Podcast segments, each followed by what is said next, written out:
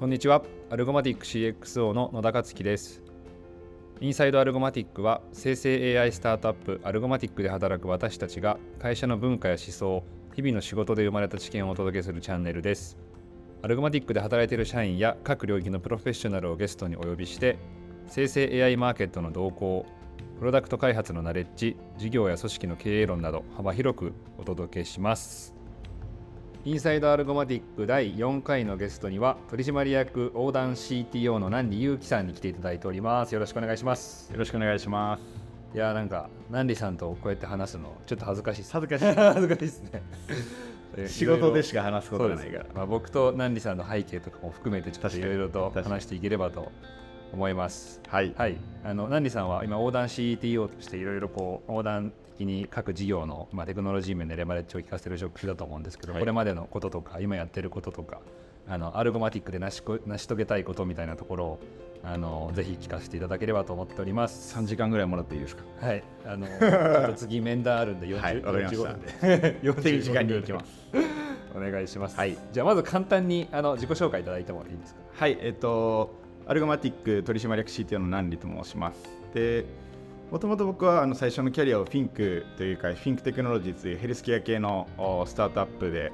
始めてます。で、僕自身はモバイルエンジニア、 Android のエンジニアとして、えーまあ、4, 人4人ぐらい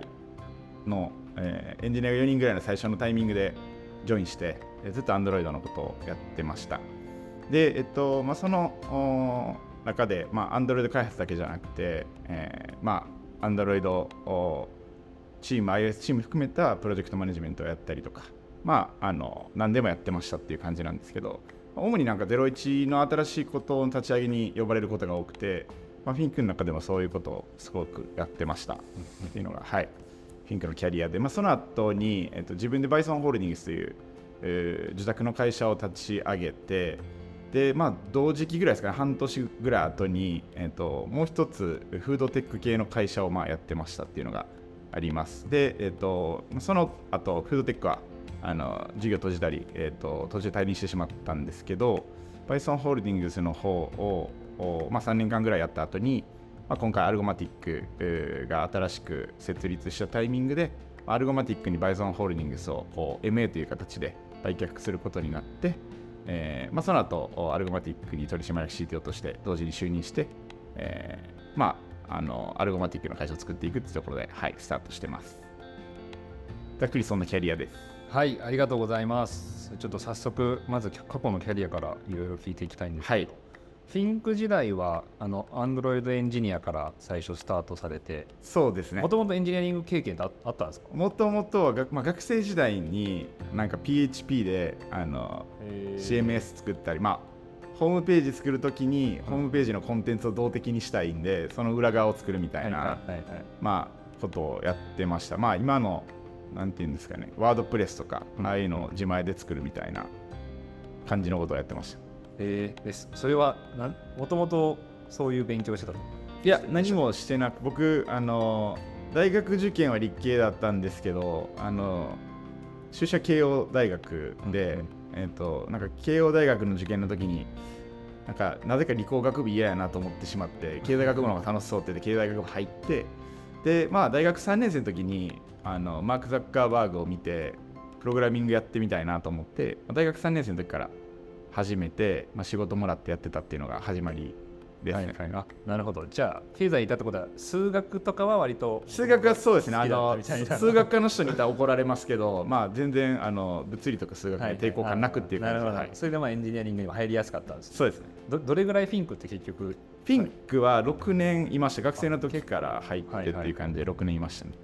なんかあのまずアンドロイドエンジニアからどどんなキャリアの変遷というかあんまずなんかフィンクがそもそも、まあ、LINE でやってたんですよね。ダイエット家庭教師って言ってこう本気で痩せたい人たちでも痩せれないみたいな人たちを、まあ、食事指導であったり、うん。えーまあ、運動っていう、まあ、基本的に食事睡眠運動っていうのをうまくえー管理栄養士だったりトレーナーっていう人たちが、えーアドバイスして、えー健康になっていくみたいなことをプログラムやっててそれがまあ大体2ヶ月で、まあ、8キロぐらい痩せるっていうこうプログラダイエットプログラムみたいなのやっていてでそれがこうちょうど資金調達えーしたタイミングみたいな時に、えっとまあ、ウェブで最初作ってたんですけどウェブだと遅すぎると。で体験が悪いからアプリを作る必要があるっていうタイミングであの何やってと。なるほどなるほど。いう感じで、まあ、Android のキャリアがスタートしたっていう感じで、それ当時2013年うんうんで10年 ,10 年前ぐらいちょうどスマホが黎明期の頃で、確かに確かに、まあ、だどこにも知見がなかったり、えー誰も答え持ってないみたいな中でこうエンジニアとしても未熟なのにこう Android の責任者になってみたいなことがあの最初のこうキャリアでしたあそうだそうなんですよ。もうアンドロイドやりたくてなんかこうもともとアンドロイダーなイメージがすごいあったんですけどどちらかというと機械から持ってかれたみたいな。そう機械から。まあ Android はもともと Android ユーザーだったんで、好きだったんですけど、まあ、タイミングは iOS をやりたいもう一人のエンジニアがいて俺は iOS やりたいっていうのでじゃあ何両も Android だなっていうなったっていうのがなんか最初のきっかけではあったなるほどなるほど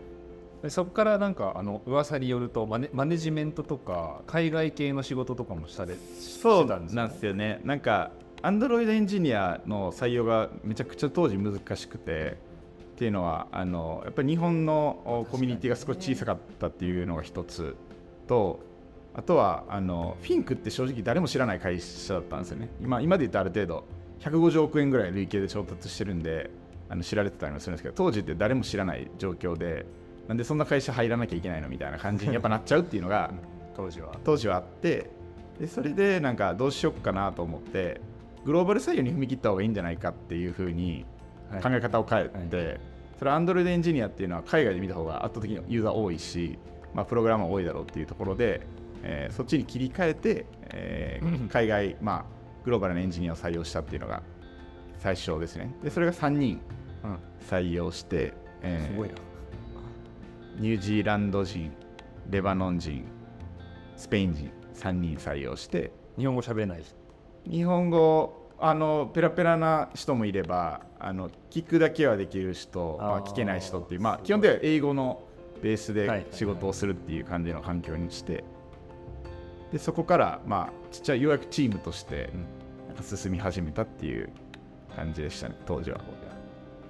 あとはなんかアンドロイドマネージャーみたいなことも最最後やってたんですよそえっとそう途中で、えっと大体まあ、業務委託の人も合わせると、まあ、10人弱ぐらいし正社員が56人ぐらいのチームで、えっと、Android マネージャーとしてまあやってました、うんまあ、結構すやっぱりセッションも多くてあの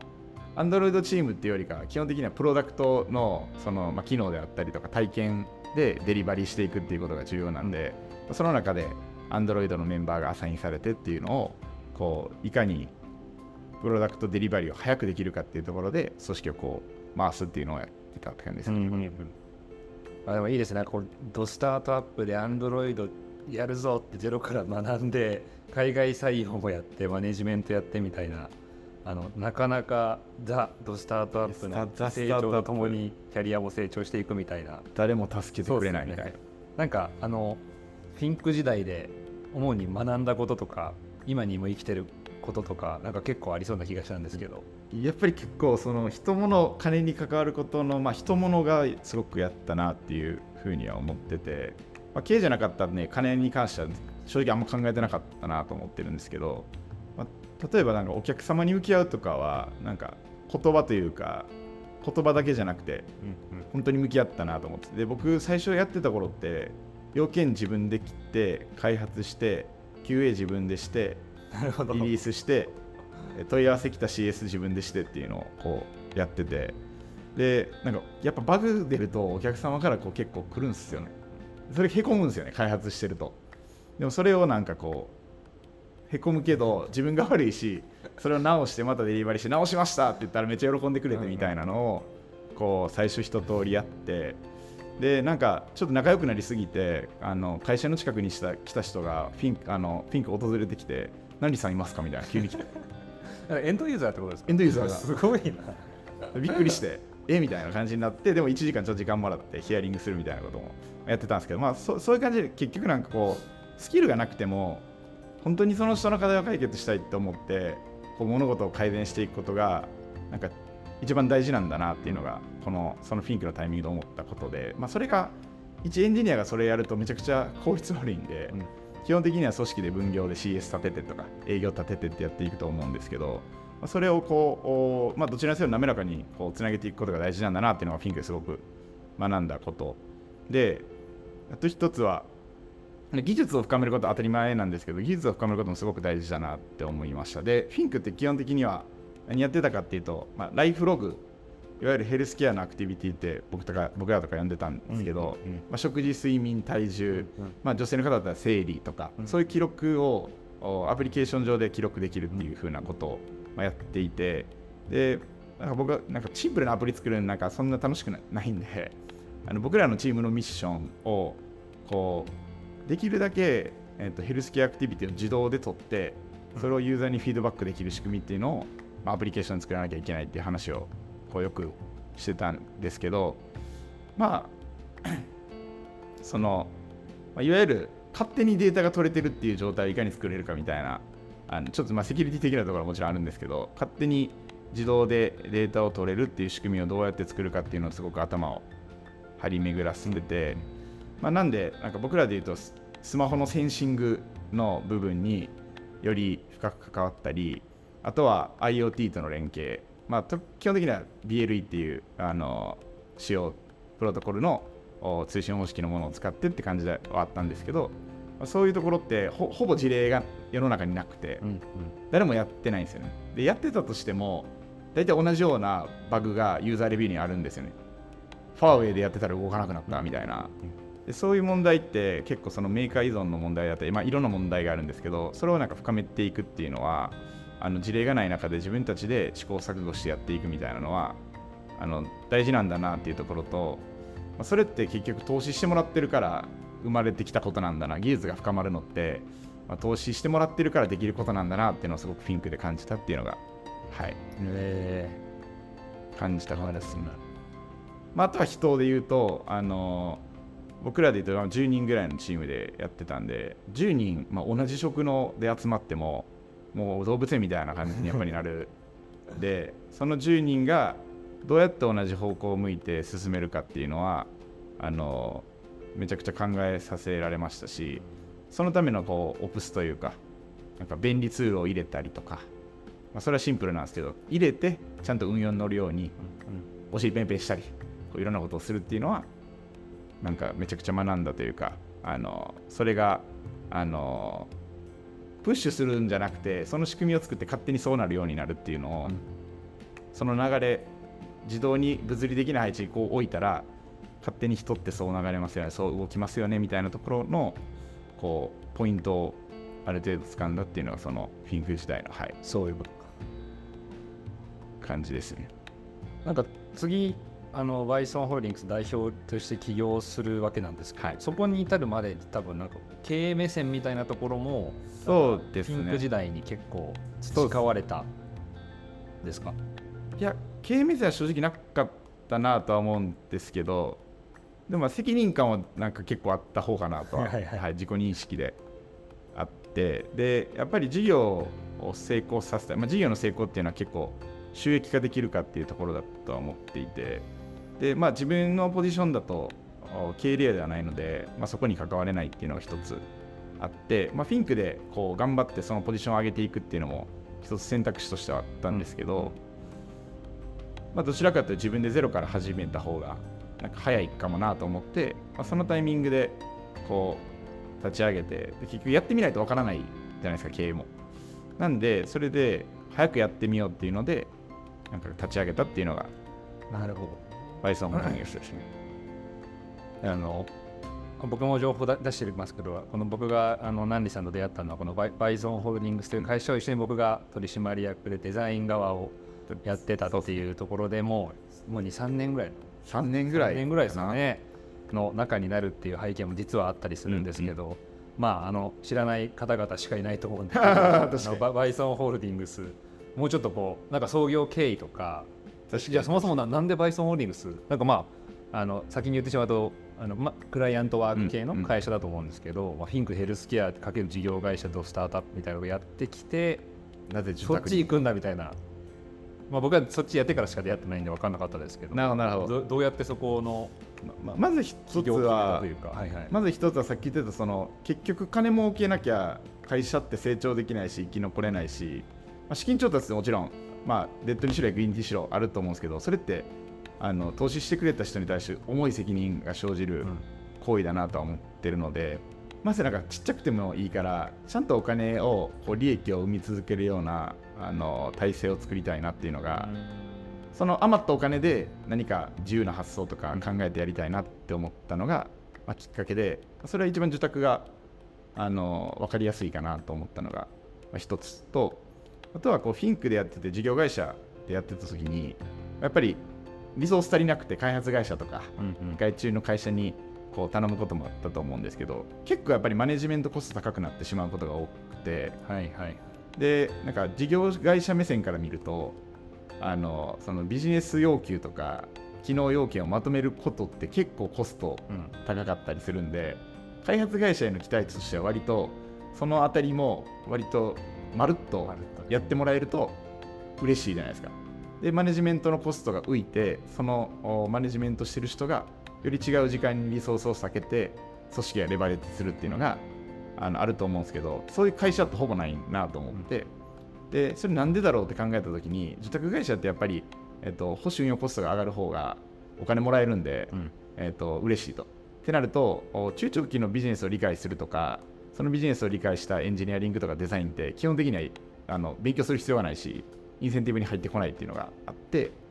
でもそれって本質的じゃないなと思ってその世の中に価値を生み出していくっていう目線から見るとでそれで僕はバイソンを作って、まあ、バイソンは事業会社出身の人をメインにして、えっと、中長期のビジネスを考えた上でいい設計でプロダクトというか受託開発をデリバリーするみたいな、まあ、そういう組織を作ろうと思って作ったって感じですかね。なるほどどどんな感じであの成長してたんですか？その、まあ、売上って観点もそうだしどんな人集まってたかそうですね。なんか人数感とかもあるし切り口いろいろありそうですけど、まあ、最終的には3年で100人ぐらいの、えっとまあ、副業フリーランスの組織みたいな感じになったんですけど、まあ、バイソンでやってるから受託開発なんですけど、えっと、事業会社出身のエンジニアであったりデザイナーの方っていう人たちに副業でお手伝いしてもらうっていう形で会社やってて、で副業フリーランスって言ってもなんかあんまり時間使えなくてもあれなんで大体月に50時間から100時間ぐらい使える人たちを対象にしてその50時間100時間って、まあ、専門性高い人だとなんか集めてうまく工夫するとすごい世の中にとって価値になるよねみたいな考え方でやってたんですけど、まあ、3年で大体売上3億ぐらいの売上を作ることができて、まあ、従業員大体その従業員というかその業務委託フリーランスの方は100名ぐらいが集まってるプールにあのできたかなっていう感じででその100名も基本的にはリファラル今言ったように、えっと、質を高めていきたいっていうところもあってリファラルで声をかけて、えー、働いてもらった人が Python っていい組織だよねって思ってもらってさらに人呼んでもらって一緒に仕事するっていうことをやってました、うん、確かにそのコミュニティマネジメントっていうまあちょっとコミュニティマネジメントっていう言葉が正しいか分かんないですけど、うん、そのあの100人をしっかりこうコミットしてもらうように、うんあのコミュニケーションし続けるみたいなのはだいぶこだわってました、ね、確かに。ワンオンワンとか昔知ってましたよね最初の頃受託や副業なのにみたいな。これやりたいことなんですかとか何やりたいですかみたいなしかもこう仕事を発注させてもらってない人にもワンオンワンしたり最近どうみたいな感じでなんか社会貢献の 確かに。なるほど。でもそんなすあのめちゃくちゃ高スピードで成長してる中でも。まああの今回のジョインの話にこれあと1個だけ聞きたいことあったんですけど、うんうん、なんかあの具体的にどの辺の技術領域とかやってたとか、はいはい、あある？バイソンで、バイソンは基本的に技術力と通ってなくて、まあ、どの技術でもできてデリバリーできますよみたいなのをこう、まあ、売りにはしてましたね。で結構プロジェクトもバラバラバラ。プロジェクトもバラ。アンドロイドだけとかじゃなくて。なくて、まあ、ただなんかちょっと僕がフラッターをこう昔やってたっていうのもあって、でなんか開発事業会社目線からするとやっぱりなんかワンソースで Android、iOS 作るよりかはフラッターで1個作ったらコストも安くなるし、うんうん、えっと良くなるんじゃないかっていう依頼が多くてあの当時はこうフラッターやりたい人っていうのも多かったんで、えっと、iOS エンジニアとか Android エンジニアの人たちにフラッターの案件をこう結構振っていて、なんでフラッター多かったかもしれないですね。で、フラッターは大体10人ぐらいのフラッターエンジニアが新しく生んだかなっていうはいはいはいすごい。ことやってました、今思うとそれがリスキリング今流行ってるリスキリングなのかなって感じですか、はいはいはい。確かにフラッター系とあとはまあササース系とか、まあ、ウェブ系の。アサースとかザサースゼロから立ち上げてとかもありましたね。めちゃくちゃ多かった気がする。はい、てな感じであのそんなに伸びている会社がありながらもそれを早々にグループインして。そうそうでしたね全く違うことをやるっていう意思決定したと思うんですけど 次そこのやっと、はい。まあアルゴマティックが登場するんですけどやっと15分ぐらい経ちまして、アルゴマティックとはっていうのはまあなんかあのどんな出会いがあったとかあのあ経緯ってはい経緯経緯。ですアルゴマティックはもともとあの、まあ、アルゴマティックできる前に大野が代表の大野が、えっと、生成 AI 系の発信すごいしてるのはあのツイッターで見てて、うん。でなんでツイッター知ってるかっていうとその大野ってもともとフィンクの初期メンバーのまあ一人で、まあ、あの大野は当時インターン生だったんで、まあ、あのその後違う会社に行ってしまったんですけど、うん。まあ、23年は一緒にやったようなまあなんかあそうだったんでで、まあ、お互いすごいなんか苦しいも楽しいももしかしたら苦しいのが多かったかもしれないですけど、うんうん。あの知っている関係性で、えっとまあ、生成 AI のことやってるのを知ってもそもそも知ってましたっていうのが入り口ででチャット GPT が去年の、まあ、10月ぐらいに出て、まあ、その夏ぐらいその、まあ、と同じ年の夏ぐらい Stable Diffusion とか Midjourney が多分出てたと思うんですけどあの自分で使ってみてあの、まあ、これ結構やばいなってなったんですよね。それやばいなっていうのは経目線から見てあこう経リスクすごい高いなっていうふうに思ったっていうのは最初のきっかけで、えっと、僕が最初にゼロからアプリの開発コードを書く時のセットアップみたいなのがあって、でそれをゼロから書いた時って大体、まあ、30分から60分ぐらいかかるんですけど、チャット GPT に雑な指示です。同じように与えたらそれがまあものの12分で俺でもこうかなみたいなやつを出出してきて、これ結構世界変わるなと思ってなんか考えたのが最初のきっかけで、はいはいはいなんでかっていうと Python って割と高単価な人材をあのなんていうんですか。高単価な人材の高単価なスキルを形にして売るみたいな商売だったんですけど、これだとその、まあ、いわゆるあのスキルが低い方でも同じようなアウトプット多分出せるなっていうふうに思ってでそれに対してなんか思ったことがあこれこっから薄利多売のなんか戦いに受託はなってきそうっていうふうに思ってでどんどんみんなコスト下げて売り値下げていってみたいな感じになった時にその戦いしたいかっていうとあんまりなんかポジティブじゃないなというふうに思ってその時にじゃあど真ん中で生成 AI 事業自分たちが活用してこれをピンチをチャンスにしようと思って。で思ってる時に、まあ、僕ら開発組織なんで開発は強いんですけど事業を作れない組織なんで事業を作れる人たちと組もうと思って。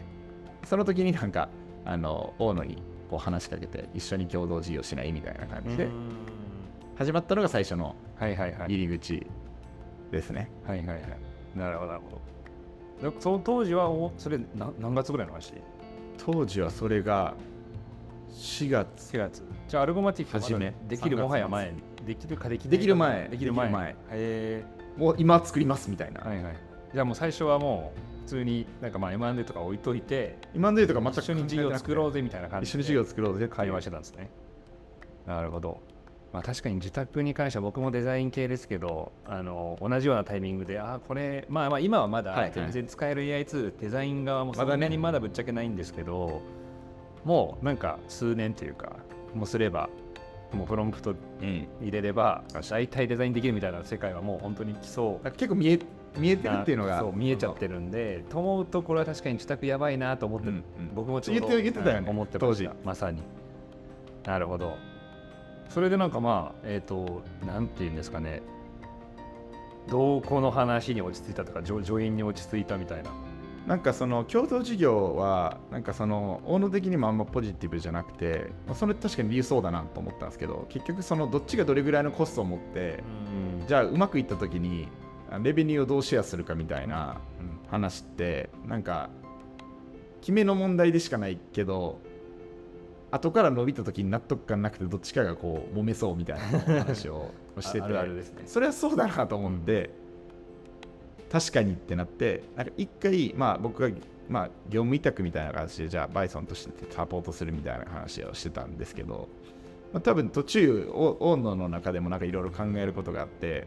なんかバイソン丸ごと入るんなしっすかみたいな感じの提案をはい向こうからしてきて、でそれはなんか僕的にもなんか考えてたことではあったんですけどあのあなんかありありなんやと逆に思って、なんで、まあ、大野の方からこう言ってくれたっていうのが言ってくれたというかなんか提案してきてきたっていうのが、うんはい、きっかけです。まあ、じゃあアルゴマティックは確かにまあ複数事業をもう作っていきたい中で、絶対開発組織とかまあ必要だしなおかつそこのまあ組織も作れてなんなら営業もできてみたいなエンジニア経営人材も欲しかったしみたいなところで割とこういいいいマッチングだったんですかね。大野的にはあのやっぱり組織作るっていうことが何よりもやっぱり大事なことでエンジニア組織作る難しさってまあエンジニアだけじゃないですけどそれは。あのみんな多分分かってると思ってるんで、まあ、その中で僕が、まあ副業とはいえ100人ぐらいの組織をうんうん。数年で作ってたっていうところはなんか大野にとってはあの多分魅力的だったのとあと僕のキャラクターよく分かってるんでそのあうんの呼吸取れるっていうのはあのお互いよく知ってるんで、はいはい、それは大きかったのかなっていうふうには思ってます。逆に南里さんから見た大野に対するキャラクターもめっちゃ大事じゃないですか、まあ、要は売却してそこの代表のもう下につくわけでめちゃくちゃ大事。まあ、上下っていうわけじゃないですけど。なんもでともと自分がトップだった状態から別のトップにあめちゃくちゃついていくって。すごい面白い。結構すごい大事でなんかその僕会社2回ぐらい実はこう失敗したり今まであの出てないやつもあったりするんですけどしててあのこう大事なことっていうのはやっぱり経営のコミュニケーションどんだけ取れるかっていうまあ経営としてどんだけぶつかり合えるかっていうのをすごい大事にしててでそれはなんかこう同じ価値観を持ってないとなかなかやっぱり音楽性違うとやっぱジャズのことこの人話してるけどいやいや俺はロックの話してんだよって時に 一生噛み合わないみたいなのがやっぱり起こっちゃっていや自分は今ロックの話しててって説明してやるも説明コスト高いし、うん。っていう時にやっぱり同じジャズをやっててでその中でお互いが自由に動き回れるみたいなのはその経営次自分が経営どっかに入るとした時にはなんか必須な要件だなとは思って、でオーナー僕よく知ってたんでなんかそれは全然イメージできたっていうのが大事だしあいつめちゃくちゃ優秀じゃないですか。うん。なんでまあ僕もどっちかっていうとこうやりたいことをサポートして実現するタイプに結構近い。あんま自分やりたいことって正直そんなにめちゃくちゃ強く持ってるかってないタイプ。うんでやっていくうちに作っていくっていうタイプなんですけど今回、まあ、大野と2人で、まあ、フィンク時代って言うとあれですけどフィンク時代ってやっぱり熱量がめちゃくちゃ高くてスキルも優秀な人が多かったんであの文化祭的な熱狂の渦をもう一回作ろうぜ。で今度はそれは自分たちは一メンバーとしてしか関われなかったけどあの経営としてそれをおもう一回、えー作ってチャレンジしようっていうところはあの大野に対してすごくこう話してたのとそこのなんか感覚というか感感情がめちゃくちゃシンパシーがあっててうん。やろうぜってすぐなったはいはいはい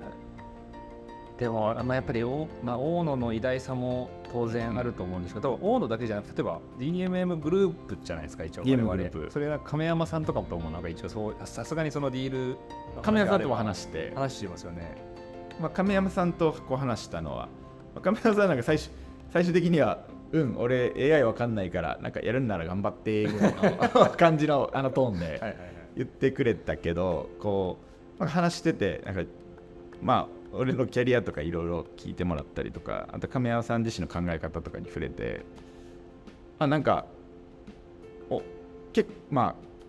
すごくストレートに言うとめちゃくちゃ自由にできそうっていうのがあの普通はないと思うんですよね。MA 先で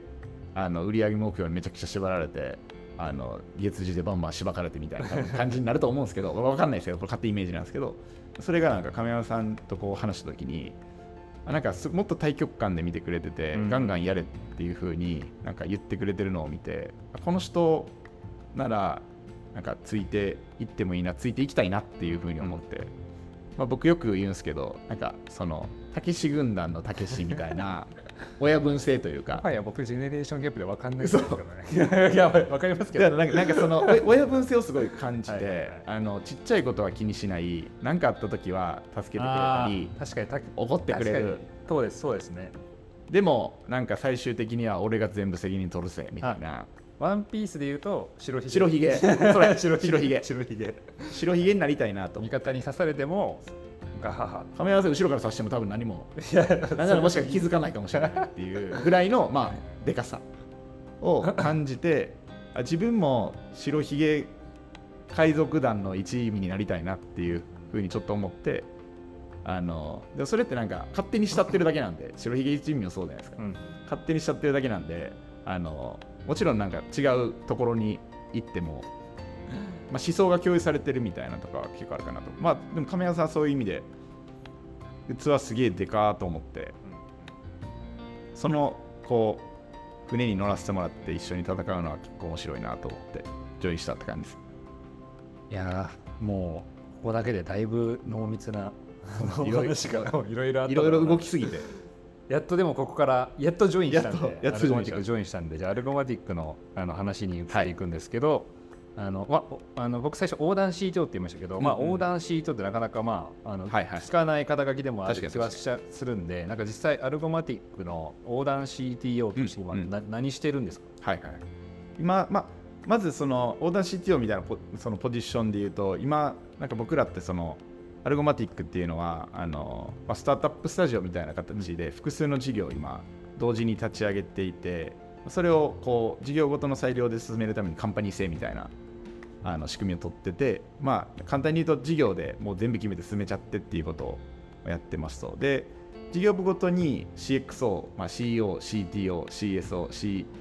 あ CXO っていうのはあのデザインのこのとかをまあ採用していくみたいなこのプロセスがあって。で横断じゃあ CTO とか横断 CXO って何するかっていうと基本的には各事業部のそのお、まあ、僕の場合はテクノロジーの課題を、まあ、横断的にこうアクセレレートするみたいな、あの立場なんですけどなんか、えっと、今やってることで言うとやっぱり最強のテクノロジー組織を作るっていうのが一つこう自分の中のミッションとしてあってで最強のテクノロジー組織って何かっていうとまあこれなんかちょっとシステムに例えちゃったあれなんですけど、なんかシシステムってまずシステムにこうなんかリクエストを送って、えそのリクエストに対して返信して。でその返信された情報を使ってまた何かするみたいな、こうフローがあるんですけどあの最強のテクノロジー組織ってそのあの中間にいるテクノロジーあシステムだなと思って。何言ってるかっていうと投げたリクエストに対して素早く返すっていうのがまずすごく重要になってきそうだなっていうのと素早く返すっていうのはその誤差なくというか。それを大量にさばける。ビジネスからいろいろ飛んできたものとかも考えていっぱい来ると思うんですけど。スループットの最大化そうスループッ最大化するみたいなことをこう2つ目にこう大事にしてるっていうのとあとはそれをなんか最短経路で解くみたいな、まあ、アルゴリズムに近いと思うんですけどそれをなんか後ろ側で1万人のこうこうなんていうのかなタイプする人がいてその人たちが解いてるんじゃなくて最適なアルゴリズムで省エネで解いてるみたいな、まあ、パフォーマンスがいい状態っていうこの3つを組織として作っていかなきゃいけないなと思っていてなんで最強のテクノロジー組織を作るっていう要素その3つかなって今思っててじゃあ横断 CTO として何してるかっていうと今とにかく各事業部の CTO を採用してるっていうのと、あとはその各事業部における1人目のエンジニアとなる人っていうのをこう探してます。でこの背景としてはやっぱりビジネスを進めていく上ではやっぱりテクノロジーとか、まあ、デザインもそうですけど欠かせないもの絶対必要なピースなんでビジネスアイデアがあってもそれを実現する、えーまあ、チームがないとできないっていうのででそのためには1人のエンジニアでも割と多くのことをやんなきゃいけないです、うん。アプリだけやっててもダメだしえっとインフラもできなきゃいけないしウェブもできなきゃいけないしモバイルもできなきゃいけないしみたいな、まあ、横断的なスキルが結構必要となってくるんでまあそういう意味で、えっと1人目のエンジニアって言ってるんですけどあの事業を進めるためのパワーを持ったエンジニアみたいなところの今採用を主に頑張ってるって感じです。いやもうそれと全く同じことのデザイン版を僕はしてるんで、うんうん。そのデザイン版の宣伝もしていただいて 助かるっていうところはありつつ、えっと、僕今結構事業の中にもうんうん。時によって入っていくんですけど、あのまあ、とそれこそ自分が画面作ったりとかもたまに全然して,、はいやってるんですけどナンリさん全全然中はあえていかない？あえていかないかな。なんか、それがこう、いやこれが正解か分かってないっていうのはもちろん自分の中で葛藤であって、ただなんか、現場に飛び込んだ時に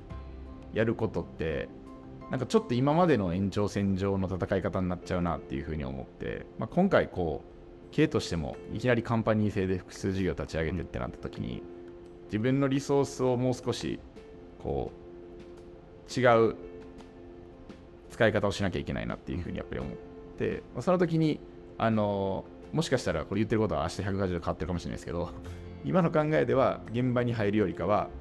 現場でこう推進できるような CTO 人材とかエンジニアを取る方に僕の時間を使った方が、まあ1ヶ月後2ヶ月後のそうですね。角度が変わってるんじゃないかなっていうふうには思ってます。だからまあ現場にはめちゃくちゃ入りたくてうずうずしてるんですけど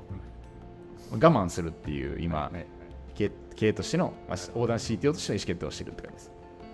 今なんかさ三今だと3事業あの三事業。三カンパニー立ち上げてると思うんですけどそのなんか今のところの進捗具合というかそここの前ちょうどあの別のエピソードで CT 先にね。カンパニー CTO のあの菊池さんの話はいはい。をしたんですけど、今どエエンジニア組織としてはどんな感じなんですか？エンジニア組織としてはあの結構まあ順調かなというかあの採用もうまく、えー進んではいて、まあ、今3つあるうちのしごらく AI っていう事業部では、新しくカンパニー CEO CTO の菊池さんっていうメンバーがちょジョインしてくださって、でまあ、あと2社の部分は CTO っていう意味ではまだあのやっぱり息が長い時間かかりそうかなっていう見立てなんですけど、まあ、あの1人目のエンジニアとしてはあの候補者っていうのがうん。うん。あの徐々に徐々にあの出てきてるので、いい形で、えージョインしてもらえるんじゃないかなっていうのは今、話は進んでます。なるほどあとちょっと別の切り口なんですけど、あのレイヤー X の松本さんのツイートとかで、なんかそのやっぱ現場感みたいなのも大事にすべきだよとか、現場まあまあ経営まあ簡単に言うとコード書くとか、はいはい。デザイナーで言うとデザイン作るみたいな感覚もはいはい。すでに持っておきたいみたいなことを、確かに確かに。ちょうどちょうど最近ツイートしてたのみあの僕拝見したんですけど、はいはい。あのあの辺とかって多分ナンディさんもなんか近しい思想を持ってそうだそなってうですね。思ったりもしたんですけど、あの基本的にやっぱり現場でコード書く、まあ、現場でコード書くかどうかはちょっとなんかその組織での見え方もあるんであれなんですけど、なんかプライベートでコード書くとかはやっぱりなんかしなきゃいけないよねっていうふうには思ってて、まあ、コード書くって言っても最近は僕 GitHub コパイロットとかでやってるんで、あのそっちを使ってるんですけど、まあ、自分のプライベートで困っている課題に対してあの何かを作るみたいなことはやっててそれを今のお新しい技術を使ってやるみたいなことはなんかやってたりします、うんなるほど。確かに最近画画像系もあったりそうですねキャッチアップ生成系結構、まあ、画像生成もそうなんですけどなんか今とかだとこうみんな GPT-4 チャット GPT に使われてる GPT-4 とかをこう活用してなんかやってたりするんですけどあのメタが出してるあのまあ所要利用可能なラマっていうものを使ったりとか、まあそれでこう実際にその肌感をつかむっていうのは結構大事なんでそういうのをやってたりします、うん。まあ、ただやっぱデータがめちゃくちゃ必要でこの領域はそのなんかデータ持ってるかどうかで結構精度変わってきたりその評価も変わってくるんで、まあ、そのデータは例えば政府がこういろんなデータセット持ったりするんで、そこから取ってきたりとかっていうまあなんか開発っていうよりかはそのデータと取ってくるところとそのデータからデータモデリングしたり何に役立つだろうとかどういう相関関係があるんだろうみたいなのをなんかある種考えるちょっと機械学習的なところのなんかアウトプットインプットというかとか手を動かすのが増えたかなっていう感覚はありました、なるほど。でもちょっとイーロン・マスクがなんか僕これまた聞きのまた聞きなんで本当かわかんないですけどイーロン・マスク最近本出したじゃないですか。はいはい。あれに書いてたらしいんですけどあのイーロン・マスクってこう最初あのテスラの自動車作るときに設計の段階で4本あるネジのところをいやこれ2本にできるから2本にしろって言って。そそこまで見てるっていう。っていうそんな細かいところまで見てるコスト2分の、まあ、1に、はいはい。はい今2分の1か分かんないですけどそのその場局所で言うと2分の1になるんでみたいなところを見てるのを聞いていや俺も全部のやつコードにソースコード見てこれこうしろって言った方がいいんかな。そういう葛藤はだからありますよね。いやまあでもそれは分かりますね。そのぼ僕もやっぱ最後いつになってもやっぱ Figma 見てたい。あ分かる。めっちゃ見てるよ。採採用はしますけど採用活動にめちゃくちゃ重きを置いてほぼほぼそれに使ってますけど。ね。 Figma はやっぱずっと見見てるよね。てもう細かいところまでちゃんとあの口出せって言うとちょっとおこがましいですけどそこまでまあネジの本数まで見るのはめちゃくちゃ大事だな。まあ経営メンバーとしてめちゃくちゃ大事だなとは思ってます。まあであと、まあさっきの機械学習みたいな話もあって、うん。あのまあ、あのなんとなくいい感じで組織も出てきたというところで、あのー最後どういう会社にしていくかっていう会社を、うん。あの話を聞く前に、うん。うん。なんかこうもうちょっと解像度高く生成 AI の厚さみたいなものとかもなんかこう多分ただ単にオードが会社作るからジョインしたわけじゃないじゃないですか。確かになんはい生成 AI だからこそジョインしたみたいなのが確実にあるうん。うん。はずで、まあ、さっきもちょろっとチャット GPT の話ありますありましたけどあの辺とかってどうどうですか？なんかもう生成 AI なぜ熱いかみたいなそうですね。なんかなんかこうエンジニアやられてる方だともうなんか自明すぎるだろうって感じなんですけどあのなんかひ一つは全く違うイノベーションというか革新的なイノベーションだなっていうのはこう疑いの余地がなくて、まあ、馬車の時代に車が出てきたみたいな感覚にはなんか結構近いなと思っててでなんか生成 AI がやっぱり一番すごいなと思ってるのはさっき僕データって言ったと思うんですけどなんか基本的には生成 AI って大量のデータの中から、えー次が出るものを予測して出していくっていう技術なんですけど、結局それってなんかもうちょっとメタで考えるとなんか世の中にあるこう実践的なデータとかいろんなデータをこう人が使える形に再変換してそれをディストリビューションすることじゃないかなと思っていて、でまあ、僕らも結構使ってると思うんですけど、シグラクとか、今、そのチャット法人系のチャット GPT とか使ってるんですけど、なんかプレスリリース打つ言葉作りますみたいな、最初にチャット GPT でなんかラフとか作ってもらうじゃないですか。あれってすげえ再利用可能な形に降りてきてるなと思ってて、自分の目的のために、えー、と再利用な形のツールとしてそれが提供されていて、でそれを使って自分の仕事を楽にするみたいな、まあ、そこがなんか本質的な価値なんだろうなと思ってるんで、まあ、例えばアルゴマティックで今ある知ってる知見をこれを学習させるといろんなところでそれが使えたりできるわけじゃないですか。まあ、なんで結構こう再分配があの今世の中にあるデータの偏りをなくしていく行為、はい。それを人が使える形でなくしていく行為かなと思っててこれに価値がないはずがないなっていう感じですかね。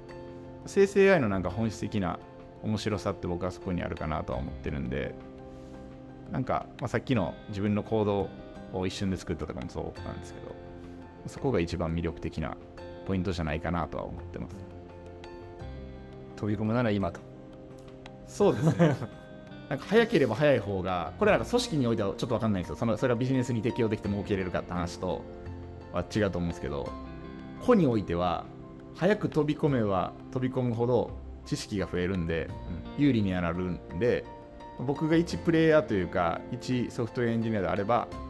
はまああのアルゴマティックじゃなくても早く飛び込むなと思うんで、そういう方そういう人増やした方がこのコミュニティも加速するし市場も加速すると思うんでアルゴマティックじゃなくてもみんなには生成 AI 来てほしいなと思いますしアルゴマティックにも来てほしいな感じですかね。あじゃあちょうどちょうどいいタイミングでアルゴマティックの話にもなったので、なんかあの今、まあ、3つ事業作ってて、エンジニアもまあまあ、あの採用これから頑張っていくのもあるしあの一つは CTO もあの採用できてるし、はい。みたいなところもありつつ今後どういう会社になっていきそうとかしていきそうとかはい。なんかこう CTO 目線で。そうですね。これあの23週間前ぐらいに、まあ、今のカンパニー CEO も含めた経営メンバーでこう Slack でバリューの話になってうんうん今決めようって言ってバーってみんな集まっては話したじゃないですか。あの時のこう話がすごいみんしっくりきてて、うん。でそれはなんか Algomatic で自分たちが存在する理由ってなんか自分たちがいたことでこの現在の延長線上にない未来とは別の未来を作れるってことに面白さとかワクワクさ感じるっていうのが一番なんかしっくりきてて、まあチャット GPT って多分そうだと思うんでなんか未来をこう綱引きみたいに手繰り寄せたっていうよりかはまだない新しい次元を作ったみたいな感覚があってそれをやっていきたいなっていうのがそのアルゴマティックとしてはあってうんうん。でテクノロジー目線で見るとそれを実現するには割と大きなブレイクスルーを何回か起こさなきゃいけなくてで大きなブレイクスルーを起こせる要素っていうのはやっぱりテクノロジーなのかなっていうふうには思ってるのででそのテクノロジーって何かっていうとまあ何て言うんですかね。汎用化されたテクノロジーっていうよりかはまだ誰もチャレンジしてない領域での、まあ、技術、まあ、いわゆるディープテックって言われるような領域なのかなとは思っていて